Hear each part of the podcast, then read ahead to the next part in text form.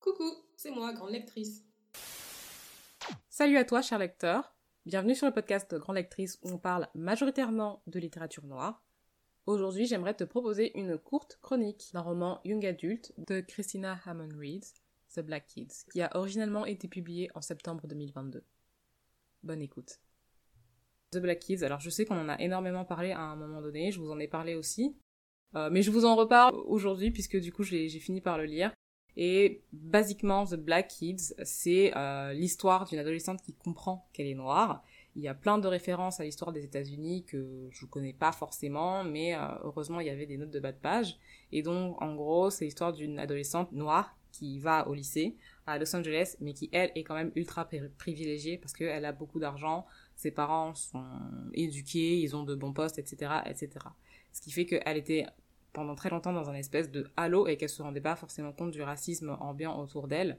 Alors que par exemple, si vous êtes noir et pauvre, ben là c'est quand même une double peine pour vous. Vous allez souffrir, vous allez vous rendre compte toute votre vie que vous êtes noir. Elle, c'était pas comme ça. C'est vraiment quand elle a commencé à avoir des ennuis et qu'il y a eu une espèce d'insurrection en gros à Los Angeles que là, elle a vraiment compris que elle était noire et j'ai trouvé ça super intéressant. Par contre, c'est vraiment rempli de plein de références à l'histoire des États-Unis et quand je vous dis l'histoire des États-Unis, c'est une histoire des États-Unis qui a été un peu plus cachée et pas mis au jour en fait.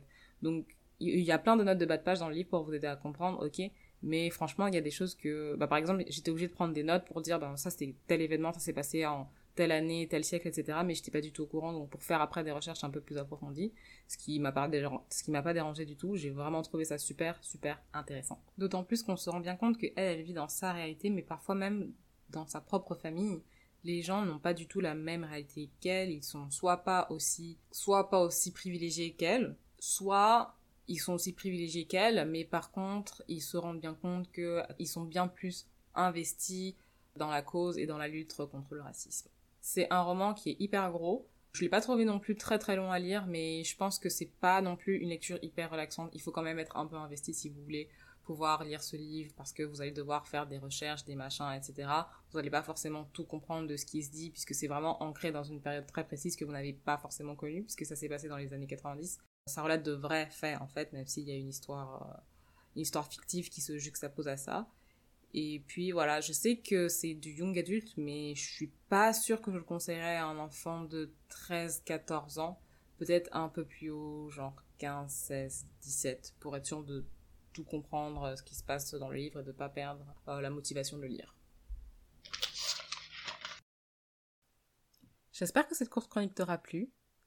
N'hésite pas à faire un petit tour sur le blog grandelectrice.org afin de trouver d'autres lectures et je te dis à tout bientôt. Ciao ciao